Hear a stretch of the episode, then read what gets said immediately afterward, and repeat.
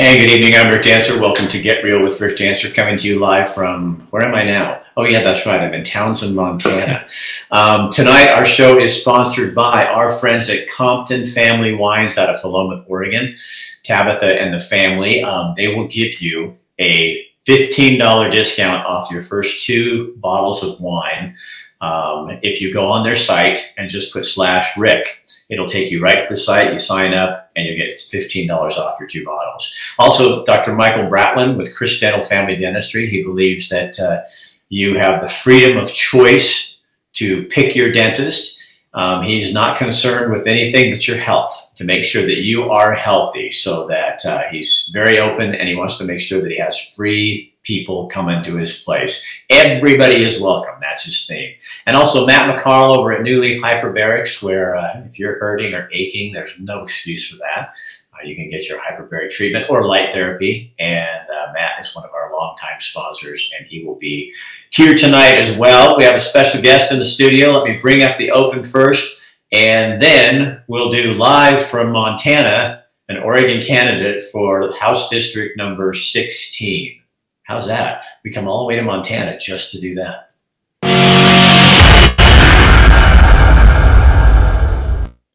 That's my new open. That's awesome. That's an awesome. There we go. There we go. Joining us now. I'm going to bring that all the way over here. And I'll push this little thing over here so you can look up. All right, my man. Tell them who you are, Keith. Hey, hi. Hi, everybody in Oregon and Montana. I'm Keith Limke. I'm running for House District 16 in Corvallis, which is basically Benton County. Before I get started, I do want to throw one out to Compton's Vineyard, though. It's a great place, great wine, and if you guys get to go there, do it. Unfortunately, they're no longer in my district. It was redistricted last year. We'll talk about that in a second. So you are, tell them about your past, because you've got kind of a yeah, I've got kind of a weird past. So um, first, tell them why you're here in Montana. So I mean, yeah. we can do this via the internet, but um, Keith was coming here anyway, so kind of explain. Yeah, so I'm actually from Montana. I grew up on, uh, my dad worked for the Bureau of Indian Affairs for a long time, and I grew up in the Fort Belknap Reservation, which is, for you in Oregon, you don't know where that is, but it's all the way up near the Canadian border.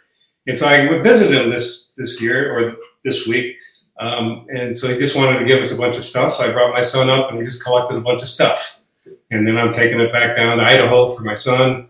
And it was giving me a chance to see him. And I just got the, the opportunity to drop in to see you. So he's on a road trip yeah. and he comes to Townsend, Montana. We're going to go out and have a couple of beers at the at the local brewery because his son was also is a brewer, yeah. not brewing now. But we thought, yeah. hey, if we're going to be here, we might as well get some expert advice. Exactly. Right? Yeah. I want to know what it was awesome. I want to know what he's doing. So you grew up on the Indian reservation. Mm-hmm. What that gives you a different perspective. Yeah, I mean, what it does is it gives a perspective on culture. Uh, one of the things, one of the reasons I'm running is. Uh, as we get more into history, because I spent a lot of time overseas working with other cultures, but we have an attack of culture and values in our uh, in our society now, and I, I, think there's a large portion of the society that just isn't being heard by anybody, particularly in Oregon. And if you're going to have peace and you're going to have tranquility, and, a, and if you're going to have a society that's working, everybody's got to be heard, and that's what I learned on the reservations growing up. Uh, we tried to force their culture to change, the Native American culture and first of all, we did it by guns in the 19th century and early 20th century. We did it by force. And then we, you know, then when I was growing up, we had the New Deal, right? Or the New Society, I'm sorry, from Johnson, which was really working inward, uh, trying to change the family structure and all that. And what we didn't destroy with guns and money, we destroyed with education and other money. So growing up on the reservation, you saw firsthand what heavy-handed government does Absolutely. to people. And it was all big hearts, all the big well, they, hearts. Yeah, they, they, they thought they were doing the right. Thing. Right, but the, the effect was totally different. In fact, my mother was a huge Democrat up until she taught on the reservation, up until she saw what happened. And then she saw the effects of the policies that she thought would have been really great. It was really Johnson's New Society, if you go back to them and the assumptions underneath them. And it really destroyed the infrastructure of the family and the tribal culture that was so important. It was really the glue that held their societies together. And it's taken this long for those societies to come back together. They're, they're just starting now. Right. And so that caused her to quit the Democrat Party back then. Because they wouldn't change. They just doubled down what wasn't, and she just got frustrated. Well, that was what I looked. That's what I learned, and that's what I looked at or, or studied as I was growing up. And later, I would go in the army to other countries, and I'd see the same thing. And so, and I see the same thing in our communities now. Um, the culture's changing, and so that's why I got involved. I think I think it's wrong. I, I think at some point we're going to wake up to that fact, and we got to have alternatives. We've got to have movements going where present some of all their alternatives to people to go to. So your dad worked for the BIA. Yep, yep. He was a BIA. So the BIA, and correct me if I'm wrong. So that was the, the Bureau of Indian Affairs came in, right, and and really tried to make people assimilate. Yes. Yep. And so, did your dad see that that was not working? Well, he, he, changed. I mean, initially when he came in, he was, you know, big heart, going to go out and save the world. And they were trying to change them to farming at that time. And this was even in the 60s. And they've been change, trying to do that for 80 years, you know, by that time. But the problem is, is the, the, the whole fiber of what they thought was important as people right. uh, wasn't farming.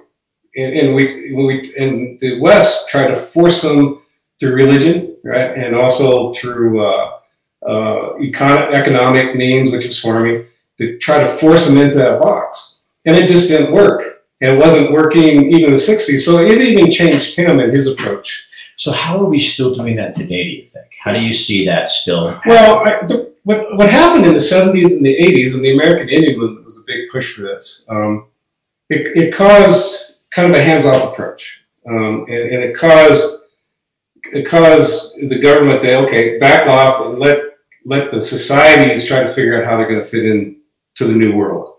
And they're still wrestling it. If you go into the native if you go into any reservations they're still wrestling with that. Um, but they're slowly evolving. They're finding their niche in the world. And but it's got to be them that figures out how to do that not an outside culture forcing them into that box. So is that what you see kind of the white culture doing to, to black America, to Latino America, to Well, yeah, exactly. For, for instance, um, in Corvallis, um, we have 16% of the, the population in Corvallis are, are Latino. Well, the liberal side or the Democrat side, and, and most of them are probably registered Democrats because that's been the force. But the problem is, again, the people I talk to are getting very frustrated because they feel like their social values, the family particularly, uh, their, their religious values, uh, those, those things from Catholicism or whatever religion they came from or the country that came from, uh, those values are being totally ignored. And they're worried about their kids because their kids aren't getting, I mean, they're, they're given like, I call them lickies and chewies. The government gives them little things, you know, a little bit of money here, and you know welfare there and a little bit, but they're not giving them the opportunities they need to become part of the society. And their culture that they came from is not being allowed to be part of the melting pot because their family are in it, right? And, and their religious faith. So we can say it and we we preach it that we're doing this. Right. But but the reality is we're doing it from almost the same thing we did to the Native Americans. Here's the white man way we do right. it. Instead of going, what's the native way to do it? So right. instead of going, what's the Latino way? Yeah. What's the black culture way? Right. We're going in and being do-gooders with probably good hearts. Yeah, absolutely. We shove this, and people are like, "This doesn't this," yeah. and, it's caught up with them. Yes, and you know, we're saying here's the progressive way, right? Here's the which I question. The word progressive means right. you're moving on, moving to a better place. And I'm seeing all this progressive being very regressive. Well, you got to remember, you know, when, when, when we came over, everything we were teaching the Indians was going to be progressive, right? The religion and industry and all that. So to make them better, to make people. them better people, right. right? To the point where we would separate kids from the family, and then when we put them back together, we would destroy the family because we give incentives for the husband to leave the, the wife. They'd get more welfare that way. Uh, I'm just bad bad policy, great intentions, but really bad results. Um, but we see the same thing within. I see the same thing within the uh, the communities, even in Corvallis. Forty-seven. They redistricted. They gerrymandered the district last Which, year. yeah, and you guys, if you don't know what that means, it's when one party um, really um, tips the scale. I even heard an interview where DeFazio said on the fourth district, um, "Well, I think we've redistricted enough so that um, now that uh, it's going to be okay, I can step down and some other Democrat. will Right, exactly. I mean, it, it, it, nobody hides it, and yet it happens all the time Yeah. anyway. Go ahead. Well, my competitor, the, the, the Democrat, is is a guy by the name of Dan Rayfield. He's the he's the chairman of the House of, of the Assembly, the state assembly. Probably a smart guy, young guy, very young. Probably a really great guy. I don't know. Mean, probably means really well, but they want to make sure he stays in power for their agenda to, to continue on. So what they did is they redistricted uh, the district, which was basically Benton County. So now it's 48% Democrat registered, 16% Republican, um, 34, 35% non non affiliated, and then 4% independent, and the rest are all kind of the last two and a half percent. And they did, they did that obviously intentionally. Right. To get him reelected. Right. Without having to put It doesn't any matter what resources the voice of the people is; it's get your party in. Right, and so and how they did that is they broke off the Philomath. Oh, by the way, and that's Compton's. That's where Compton's vineyard is, and that was a They took Philomath out of that, out of House Mhm. District 16. and they took the conservative parts of Albany out and mixed it with going north towards a more liberal place, so it then equalizes what is now Albany. What's interesting about the redistricting too is uh, some uh, group, uh, a really liberal group out of the East Coast, did a study, and they said Oregon's was totally unfair. Yeah, And yet, everything you hear out of Salem and all the people around the Democratic Party, and oh, this was the no, it was fair. I mean, it, it's just when, when you got think tanks outside the area saying you guys really screwed this up. Yeah. When you get into the details, and and, and frankly, if I were them, I'd do the same thing. Right. I mean, if I wanted to keep in power, I would do the exact same thing. But it doesn't represent the people. So I'm going to run a couple of commercials here real fast, and then when we come back, you served in Afghanistan. Yes. So I want to find out what you saw in Afghanistan, how America did the same thing. Exactly. So okay, so let's get, let's get a couple of uh, commercials up here real quick. The Pinot Noirs are best between six and eight years. They're kind of their prime. And this is our 2016 Llewellyn Pinot Noir. So in our tasting room, we um, were on our 2016, which is kind of a treat to get to taste that old of a vintage. And this is our Old Vine Collector Series. And then we do have our Garden Series wines too. So two different price points. This is the higher tier, and this is the, um, I say an economical tier, but also just a lovely wine. This is mainly that's out there nationally distributed is our Garden Series wines. And again, if you guys go to Compton Family Wines slash Rick, you'll get fifteen dollars off your first two bottles of wine. So, um, talk to me about Afghanistan. So you served what? How, how, what? What did you serve in? Well, so I retired out of the military in 2007 as lieutenant colonel, and I've been in A- Iraq, and I hadn't really been in Afghanistan, but I always wanted to go to Afghanistan. So I ended up contracting as an advisor for the Afghan army, and then I ended up staying there for 14 years in all different capacities. Um, basically, intelligence advising. We were building capacity, and so what I found in Afghanistan more than anything else was that we represented a very small government we, that was very progressive, you know, and their vision was to, to evolve Afghanistan into a social welfare state. But the army that we were using to help them, the recruits all came from half of the country uh, that, under the Taliban, had been oppressed by tribal and basically their, their, their, the type of Islam. They're all Islamic. It's just the fiqh of Islam, the fiqh being the jurisprudence, how they practice the law. Okay. Right? It's different amongst all the different tribes. And so you had the big group down below, which are the Pashto and the Deoband and Hanafis. Those are the that's the recruiting base from the Taliban. Well, they were basically taking on all the minorities, and that was the Taliban movement, and they were winning. When we went in, the, the, the minorities, tribes who practice different faiths, they kind of we helped unite them against the Taliban, Okay. and then we joined them as the army and the security forces to the government.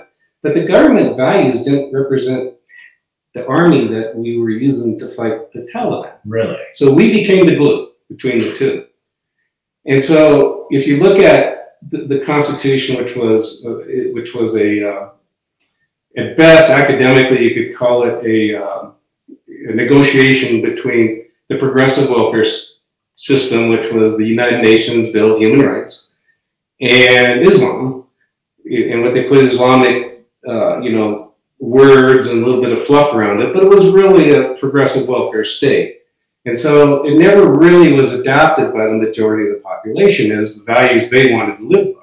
So the war really became one group of tribes with an Islamic fiqh fighting another group of tribes with an Islamic fiqh for the power, with the government being the guys who are getting all the money from the outside and distribute it.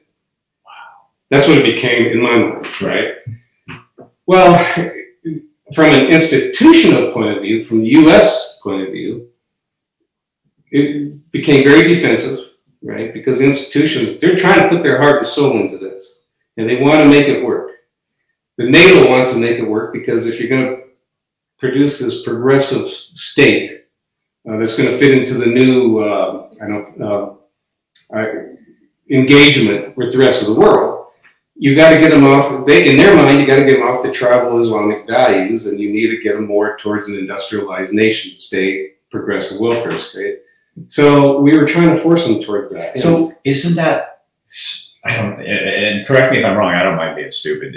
I, love getting educated. Isn't that the same thing we did to the? It's the same thing. The Native Americans here. Yeah. Yeah. So we realize that it's wrong to do it to the Native Americans, but we go into Afghanistan. Yeah, it's like we forgot all those lessons. And we're still doing the same things to the Latino culture. We're still doing the same things to the black culture. Yeah. We're trying to pretend like we're giving you this great opportunity, but we're really trying to make you like us. Right. As opposed to going, here's a big We have an idea. We want a social state, the progressive. Right. And we're going to push you into this place because it's going to be good for you. Right. Well, and to do that, we got to do several things. We got to get rid of religion.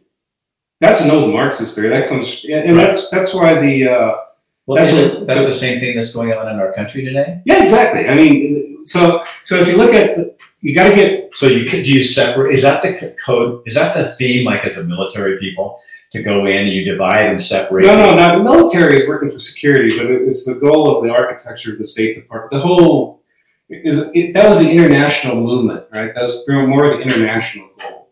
Because if, if you can take a third world country like Afghanistan and bring it into a place where you you've kind of pushed aside the, the, the tribal and Islamic values as being the predominant and in place a more progressive international view, and if that's successful, then you found the success, you know, that's the key to success on whatever you do in the world.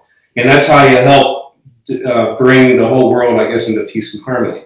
Is that possible? I, well, no, I, it's, it's the people that have to decide to evolve.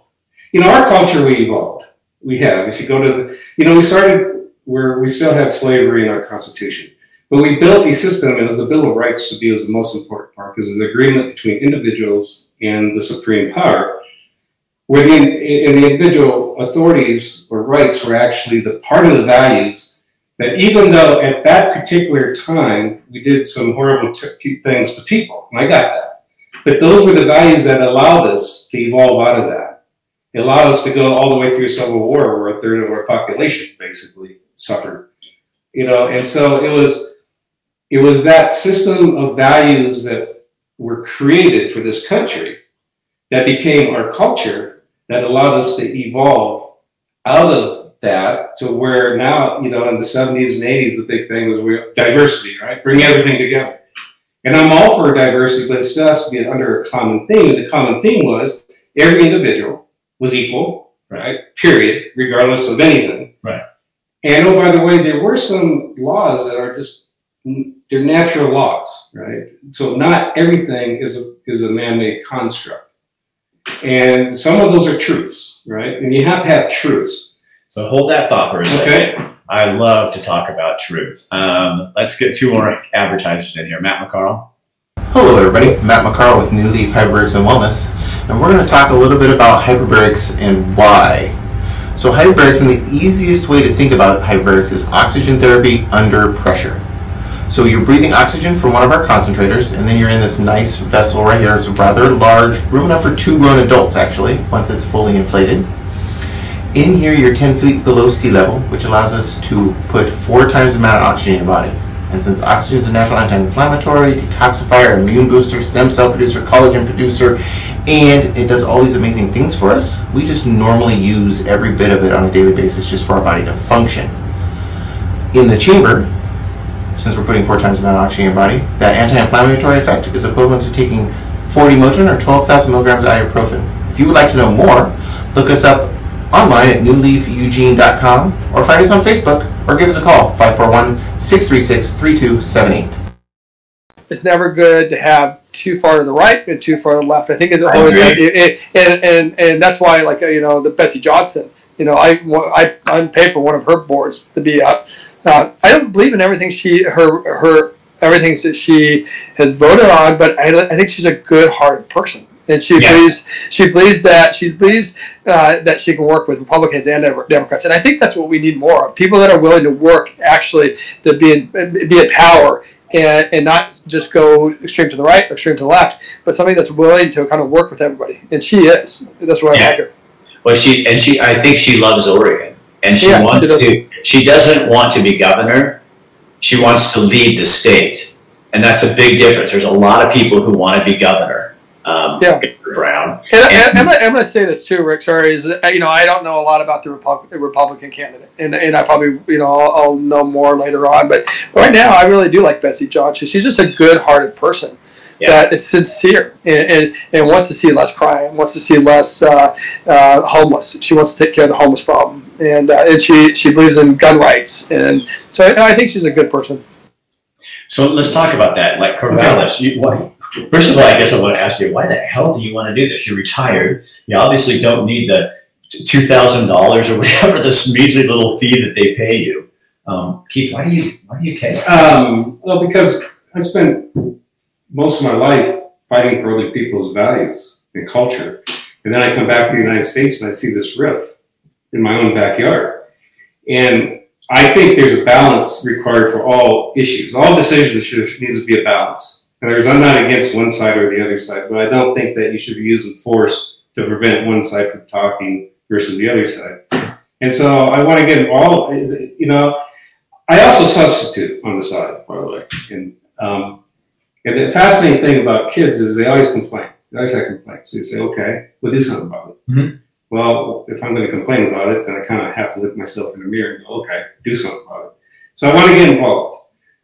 And the issue is, can you change anything? I think you can start movements, right? I think you can lay seeds and, and start social movements that will build over time and I think we'll bring a little bit of common sense back into the bit, especially when things fail and then they're doubled down and they fail bad. Because if a bad policy fails, one thing I've learned overseas and on the reservation is when they fail and you pour more gas on it, Right. it doesn't get any better. Don't you find that interesting? I find, I find people, you know, they yell at me and scream at me because I'm like, going, if it's not, we're a year into what we're doing here, and our Yeah. inflation is at 9.1%. Something isn't working. So rather than just pretend, okay, so I, I made a mistake, we got the wrong person or whatever, Yeah. we keep sticking up for these people and Yeah. allowing it to just get worse and worse and worse. Yeah. And at some point, you have to say, okay, it didn't work. Now, what do we do differently? You know what I mean? And- Yeah, no, I do. Yeah, and it's very frustrating. Oh, because I, I watched that overseas.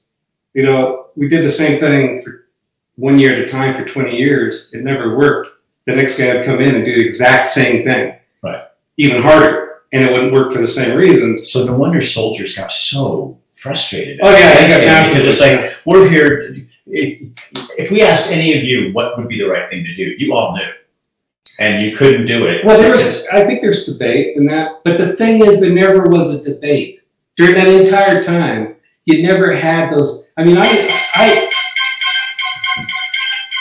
Sorry, it happens. I felt like there was a lot of us, but we were kind of a minority. But we'd been there for a long time. I, I was there for a long. I worked a lot with the tribes, whereas most people didn't. I looked. I worked from district all the way up to Kabul, and I kind of understood what the problems within the society that were going to that were creating the friction at the local level, Right. not at the Kabul national level, but at the local level, and no one cared. But that was the recruiting base for both sides.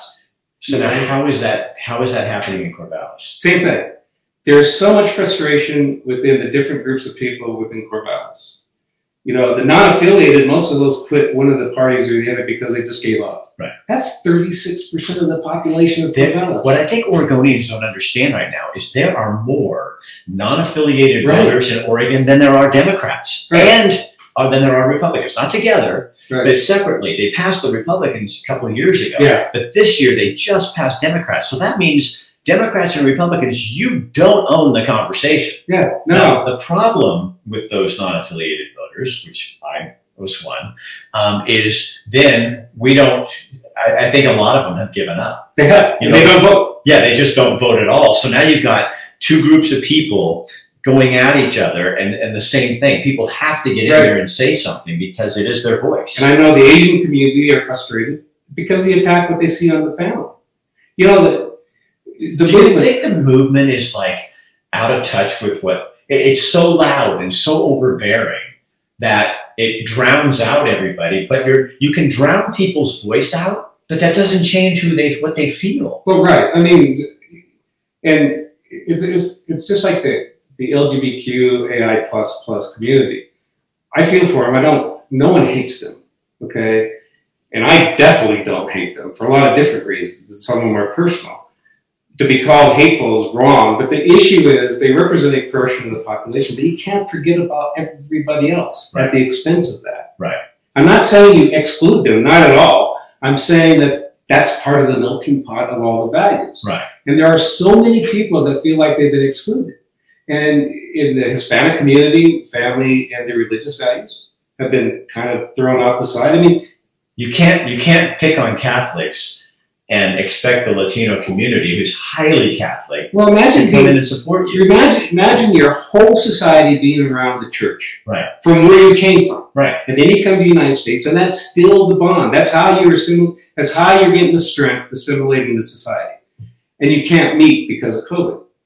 But if you belong to, I don't know, another group, uh, you know, so demonstrating. protesters. Yeah, it's okay. Right. You know. So I mean, how how do you how do you justify that as being just? See, and I think that hit all of us really hard. I think that was a huge mistake on the government's part, which is that- good, Yeah. a good mistake because it revealed their true heart.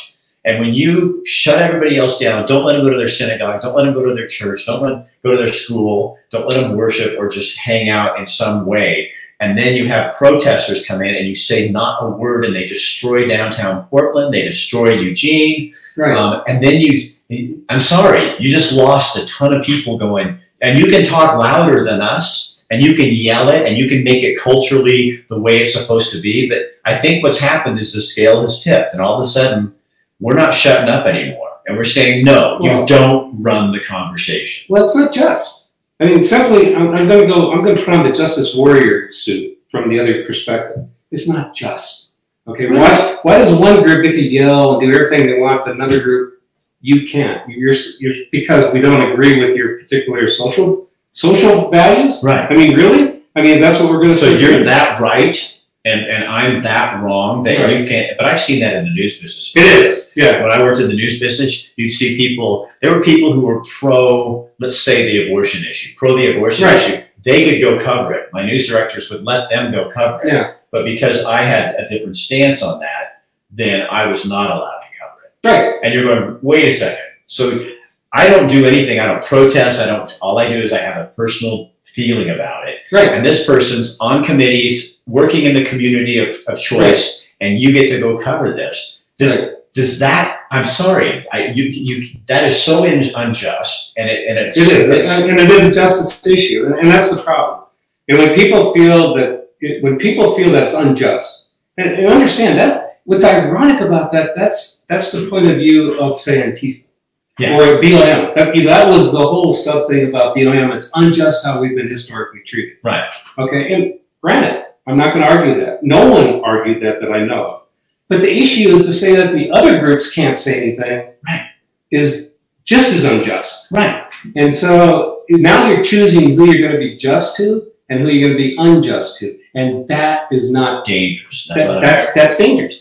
And it creates a conflict of, per, or a perceived attack on culture and values. And that perceived attack is what causes more conflict. Right. Every, I've been involved in 10, 10 uh, I would say, in cultural conflicts around the world, Afghanistan being one of them. And Iraq was one too. Um, they were and never, then you're growing up years in the in the reservation. I saw every day on the reservation, every single day. Going to school, school was, was a conflict of cultures, you know. And so I, I've lived with that my whole life, and I'm going to tell you that if one field side feels that they're not being listened to, and the other field side is getting favored, that creates massive tension, and it doesn't help anything. And in fact, what it causes is ultimately violence because you feel like you have no other choice, and we got to prevent that from happening. So don't don't you think sometimes then the other what I think you may have a win in the beginning where I think during let's take it the protests. So for a while they you know it kept happening, kept happening, and people just sat back and you couldn't say anything because you get I mean Facebook would literally knock you off Right. if you said anything. And so so there was a win for a while for that that's that that voice. But but what you don't understand, I think, is that when you quiet people down, they go inside Mhm. and they dig their heels in. Yeah. And it's like, and we can be silent, but when you push too hard, it, and that's what's happening right now. I think it's this whole voice is raising up and going, okay, huh, you have gone way too far. Well, yeah, the frustration's raising, and then and, and then what's worse, what's even worse is you have, you know, you start, you know, and and I don't care what anybody thought about Trump. That's not the discussion. But the thing is, if now you're if you were a Trump supporter, which was 70 million people, you have a commission in Washington D.C. that says you're potentially a bad person. Why? For speaking my mind? Right. I mean, you know, when when Antifa was burning the city, it was it was uh, what was the, the term? It was basically peaceful, or it was um, the term that was used. It was uh, It was a, um, it mainly mainly peaceful. mainly peaceful protests as Right. they're burning As the court- and court- destroying right. businesses. And so now you're going to use January 6th as well. That's not mainly peaceful. That was everybody is a particular insurgent. Absolutely horribly terrifying to me. Right.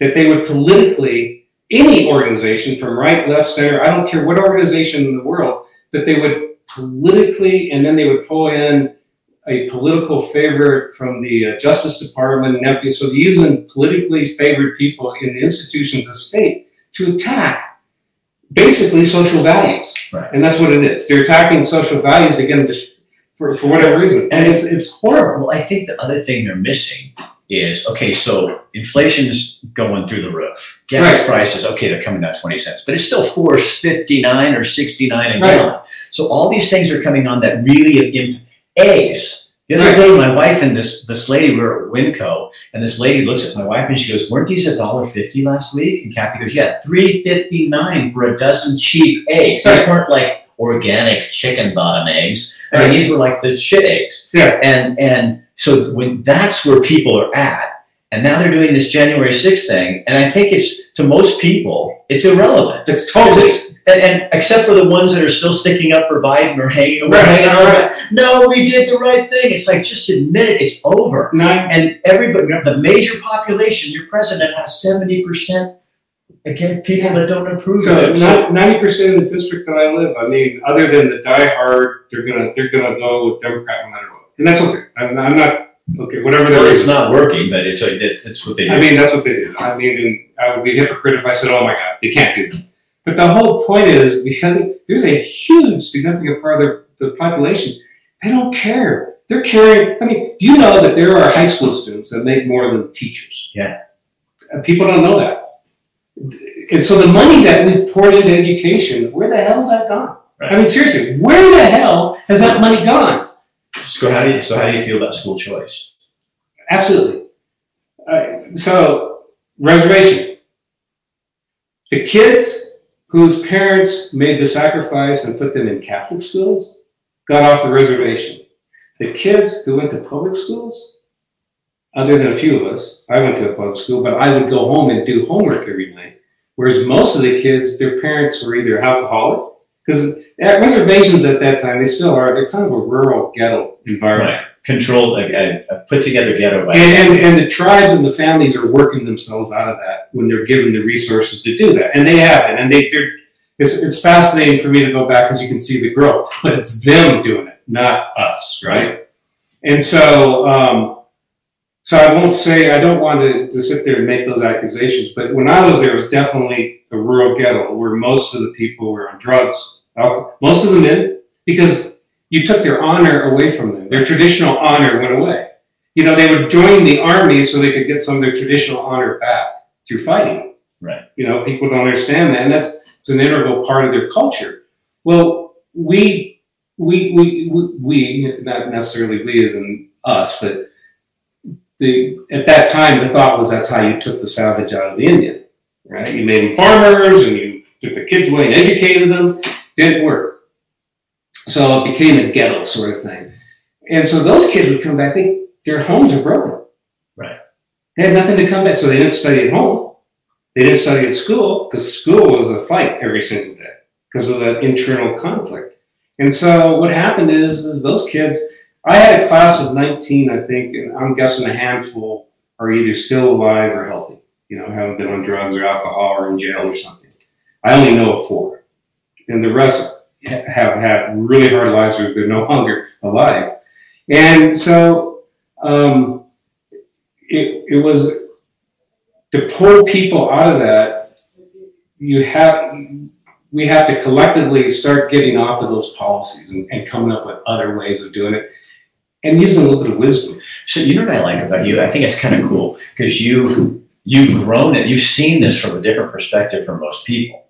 Yeah. And so if you come into this office and you win this, um, you can come in and go, okay, it's good to feel well and do good things for Mhm. people, but we have to understand their needs and their cultural needs. Mhm. And it's not, it's not, there is assimilation with people, Right. but let them, but do it culturally appropriate to them. And yet what we do is we think we're being culturally appropriate, but Right. what we do is go in and pretend like we're them.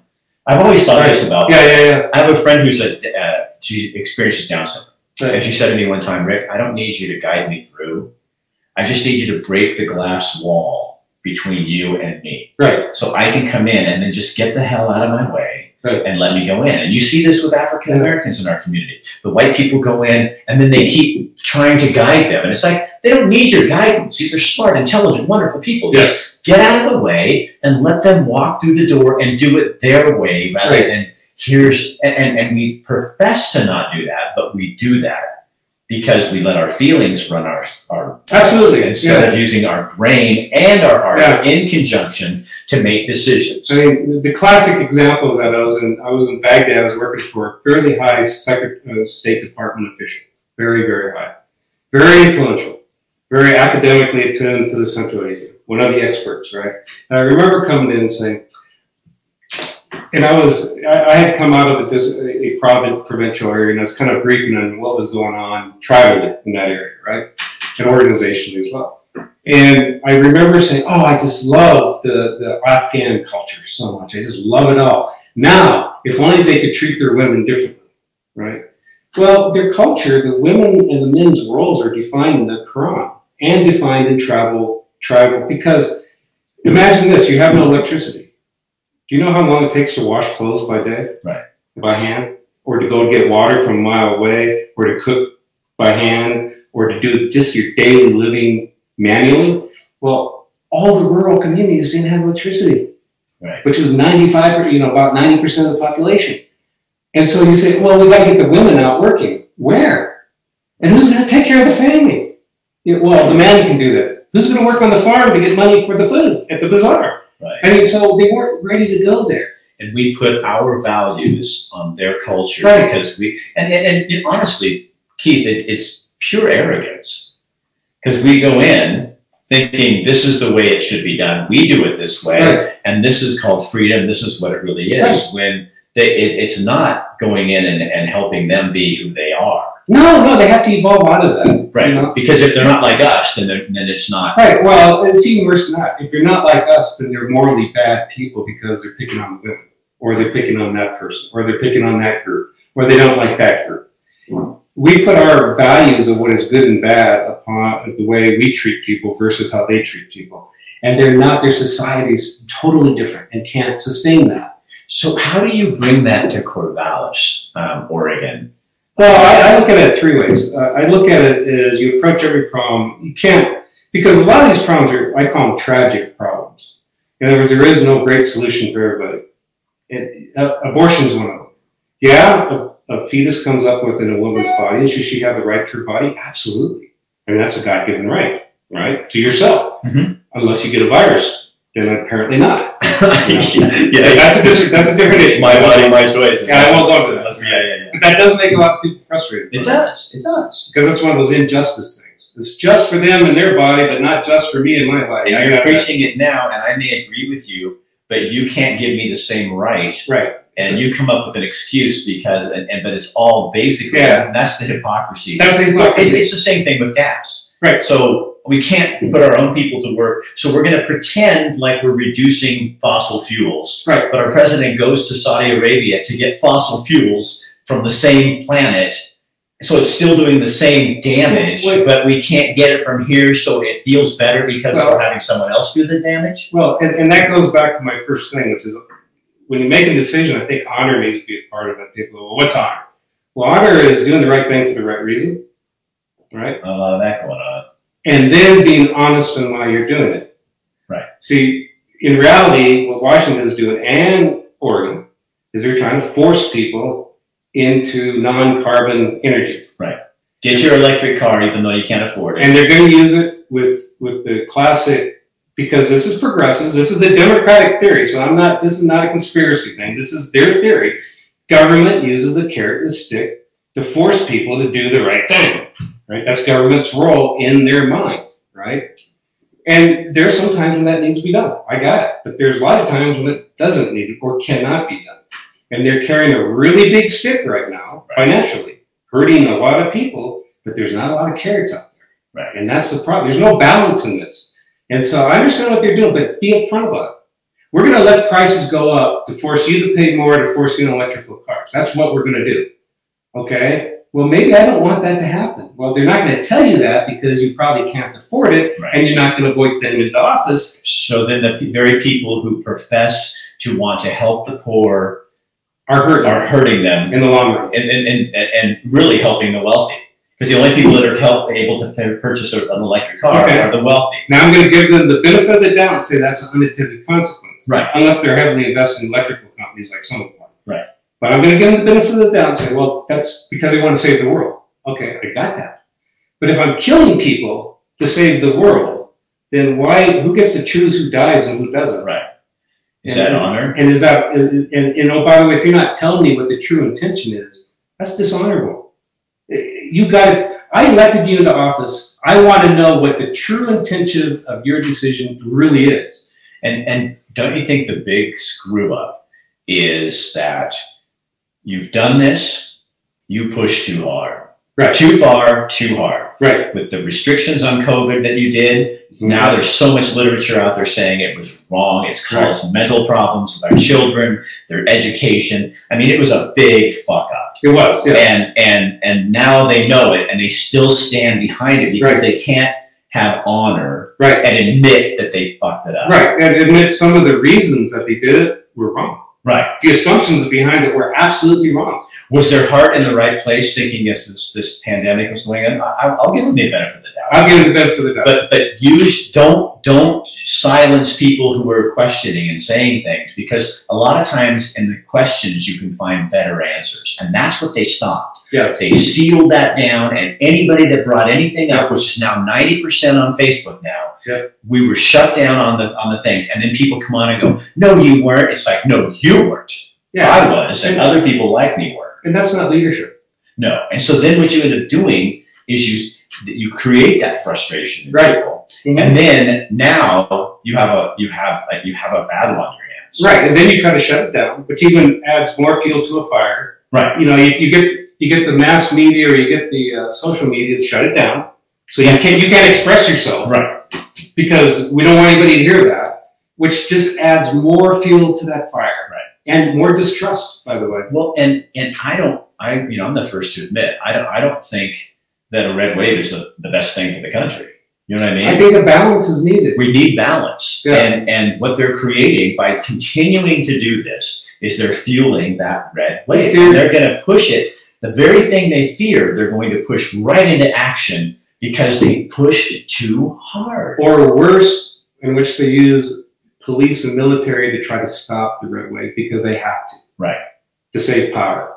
That's the worst of all because then that's what bleeds into more violence. And then you do have violence. And it won't be the red wave that causes it. It's going to be the government or the power's reaction to a red wave that they can't stop politically or economically. So the last weapon of the state they can use is the police.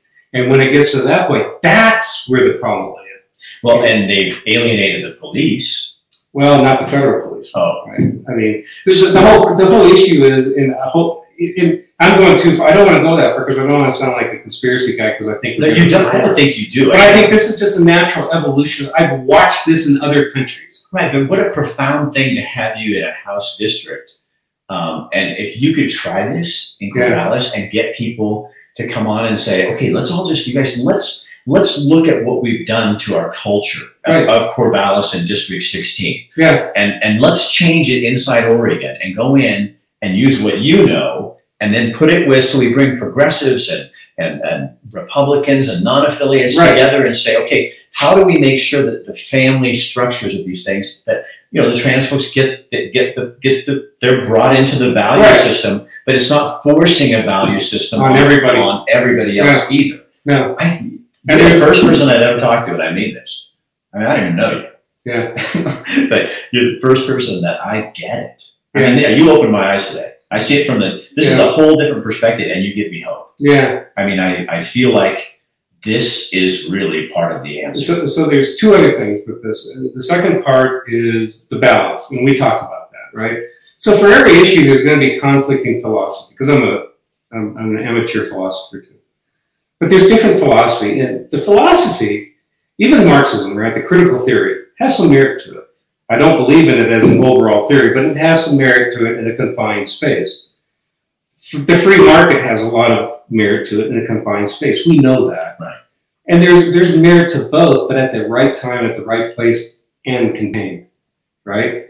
Well, the critical theory means that you know the primary assumption is is that everything's a man-made construct, so it's a battle of hierarchies.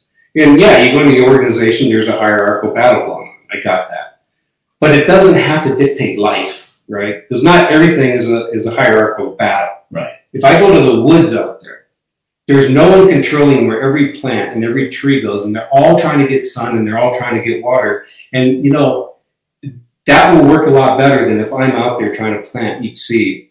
Right. Controlling the hierarchy. Right. So there is a natural truth that's going to create more life and spread more goodness than me out trying to direct it as a human being. So there are natural truths and there are man-made constructs. And they both have to be integrated to the best possible solution. So that's the balance, right?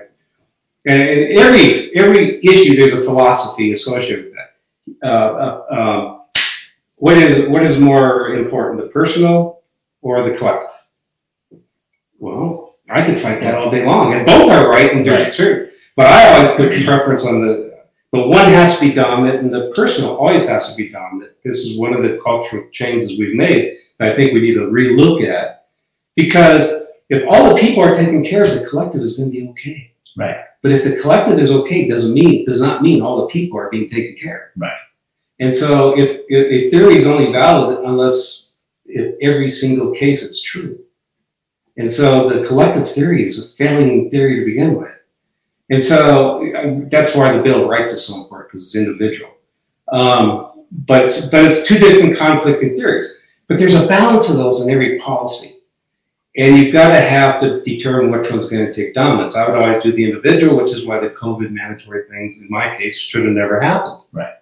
You should have had the choice. Right. Don't you think more people would have bought into it? Yeah, You absolutely. said, I think Governor Brown should have come out and said, hey, we got a problem. Yeah. This is a pandemic. We don't know everything about it. Right. But what we know is if you guys can separate, stay home as much as possible, keep distance yourself. If you're okay with wearing a mask, wear a mask. I bet Right. way more people would have done it than to come down and say, you know, I know this is really, really hard. Right. And pushing this agenda, that's what repelled. It's like it, it repelled people and it brought in the fearful and it took the people who are fearful of being controlled Right. and threw us out on the other side instead Well- of bringing everybody together. Yeah. And and the other thing, I think people have to understand the balance, right? Right. Government, that's the administrative state. This is Truman, right? Where why do we let un, un, why do we let elected officials figure out technical problems Right. because they don't have it. So we're going to allow the experts in the government to do that, the ones hired to do that. That would be the CDC in this case, right? Right. Dr. Fauci. It, and there's the same in locally, you know, local experts, right? The problem is, is that, and it makes sense, have the expert make the policy. The problem is they become corrupt within themselves Mhm. because then they become, well, I know more than anybody else, so therefore, even when they don't, that goes back to the honesty thing. Goes back to the honor thing. Here's my policy, here's why, but here's why what I don't know. And we never heard that. Right. We never heard an honest thing about that. We've always heard, well, this is the way it is. But then we find out later that really wasn't written by anybody. Right. I mean, talk about distrust. I mean, distrust. So, and the third thing, so that was uh, honor and then balance. So there's got to be a balance in everything. And then the and, and, and, and that balance, by the way, is going to change by time and by event. Okay, fine, but that's what legislatures are supposed to do. Right. That's why you have debates. Uh, and then they Had had debates. and, and that's why we got to get more different views into Salem, by the way. So we do have debates because right now there's no debate. No, supermajority is the most dangerous. Supermajority of Republicans or Democrats or non-affiliates. That's all dangerous. It's dangerous. And then the third thing, of course, is wisdom. So one of the primary things I found in Afghanistan and in the reservation and in Corvallis is, you know, there are some problems there are no good answers to, and sometimes it's best to do nothing. Here's why. If you think about it, history and organizations or people, groups, whatever, they evolve over time. They evolve to what works for them, which is why they're still in existence after certain occurrences happen. So sometimes the current conflicts are actually what's holding things together. Mhm. So sometimes it's best just not to do anything. You can start getting involved with it, figuring out stuff, and look for a forward way out of what's going on that's better. But sometimes it's just best as a government to go, whoa, wait a minute. This is too difficult. This, you know, Roe versus Wade. We just had the uh, it thrown out at national level. It goes back to the state, Mhm. right? And so everybody goes, "Oh my God, what's going to happen? Why? Right. Don't do anything." This is a great time for what I call a problem where there is no great solution to just keep it the way it is and then go, "Okay, hey, you guys out there, collectively, where do you want this to go?" Right. Take a deep breath. We don't have to do anything right now. Right. And this goes for both sides. You know, I Because all of a sudden it becomes people are crossing the lines and dying. Well, that hasn't happened. But Yeah, we're, I- see, we're so we're so reactive, right. And and instead of we, we try in, in the attempt to try to be proactive, we Right. become reactive. Because sometimes I think in my world, God just says, "Rick, shut the hell up Yeah. and sit Yeah. and be still and know that I am in charge." And there's wisdom in that, Right. right? I read a, a quote from a Jewish rabbi just like two weeks ago. Yeah. Said, "It is better to be wise than to be right." Yeah. And sometimes, I th- uh, yeah, it is. You know, Because sometimes right creates really bad problems for those who don't think you're right. And that's okay, but you don't have to force it. And there's a lot of other issues that I could say with wisdom. I mean, but we have to start a plan. Sometimes you have to take short term pains for long term gain. But, and that, by the way, that's what the energy issue is, right? We're going to make everybody kind of pay the price now, but we are later going to be the world leader in, in you know, alternative energy. Well, okay, if that's true, then we'll have 85% of our supply chain in China. Just saying. Right. Why aren't we producing stuff here? and before you go into, first of all, these people need to run a business for a while. Yeah. Like if you have a business and you're just going to go in and say, okay, scrapping all this and we're just going to do this, you got to ease into it. And we have nothing to, to they're talking about rollouts in the Pacific Northwest, um, Right. power rollouts. Yeah, and they're going to have them too. So that's a good thing. You're going to put people in, in oh, well, well, that's the price to pay for progra- progress, right? See, Why? Wise. You should come up with alternatives before you start moving that Yeah, direction. why, why is that wise? Oh, I know because you're rich enough to have a generator where it's not going to affect you. I got that. But how about the rest of us? Right. And you Yeah. have an electric car, well, then you should just be progressive and get an electric car. They're, they're expensive for a family. But, you know, a lot of the people I'm seeing driving around in my neighborhood are driving old, you know, 70s and 80s cars. Yeah, because that's all they can afford. Right, and And that's an interesting point because I was reading on the Wall Street Journal the other day that even if everybody went to electrical cars, you don't even have near the raw material required to build them. So why are we forcing people to electrical cars when the supply chain can't support what they have now? Right. And we don't, we want electric cars, but we don't want people to mine. So in Yes. Montana, mining is huge for palladium and um, Right. uh, I can't remember the other one, but both are used Yeah. in making chips to make those electric cars. How do you make electricity? Coal, water. Well, we won't. We don't want dams, and we don't want coal anymore. Well, then you don't have electricity. How do you charge a freaking car? Right. So at some point, this become it's going to come to a And head. so, and wh- why does Chinese coal burn burn cleaner than American coal apparently? Right. Because they're doubling their, their their capacity to keep up with our demand. So obviously, Saudi oil is not a true fossil fuel because Right. we can go there and use their oil, Right. but we can't use our own. Right. So we pay a, a horrible government Right. this all this money Right. to so we can get their oil when we're putting people out of work in Yes. our own country. See, that's yeah, that's not honor. No. That's not being honest. Because you're not you're not telling the truth. Right. Because if you were, everything would make sense. Right. So they're making policies. They're they may even think they're doing the right thing for the right reason, but they're not telling us why. Right. And that's the problem. And then the balance, there is no balance in this because no one else is having a debate. There is no debate about this because you have both houses in, in, in, in, in Oregon. There's been no debate about this. Right. In fact, my my competitors paid by the environmental organizations that are behind these arguments. I mean, so Go, go into the War Star and Yeah. see how many legislators get money from Pfizer. exactly. No, go look. It's almost every Everyone. Too. Yeah, everyone. I mean, everybody gets about Well, and that's the other side. Both sides are corrupt too. yeah, Okay, I'm not. This is when I talk about corrupt. I don't mean illegal corruption. There is what's called legal corruption. Right. And that's the worst kind.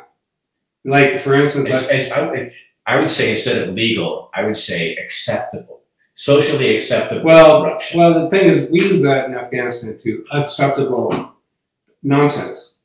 See, I'm done. I'm, I'm done with the acceptable. I just want real. I'm looking for truth. I I think most Americans. I am are. done with acceptable. Yeah. When there's a bill that's going to be passed next week, federal level, which also impacts local level, and you have half of the legislators already investing in the stock because they know who's going to get the subsidies by company, that is legal by their law, Right.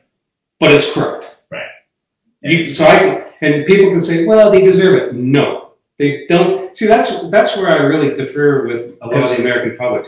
The American public's been conditioned to think that politicians should be able to deserve it Right. because it's always happened. Well, that's what they do. But Yeah. you know, and, and they'll give them a pass when it's like, wait a second. no, it, it- they don't. A lie is a lie. I mean, if you're a God fearing person, which I am, Yeah. a, a lie is a lie, and it's not going to get away with anything. So, so you- why are we giving them? Why are we giving them? Oh well, it's okay if you do that because everybody does it. No. You know, we got to, and that's got to stop. Yeah. I mean, it's got that that whole conditioning has to, and it, it has to stop from the people who are involved in it. Otherwise, it never will. Okay, so we have less than we actually have gotten like almost an Awesome. hour. No, I love this. This is super Yeah. fun. Give them. How, how do you get their help? Oh, yeah. Uh, so I need help, like everything else.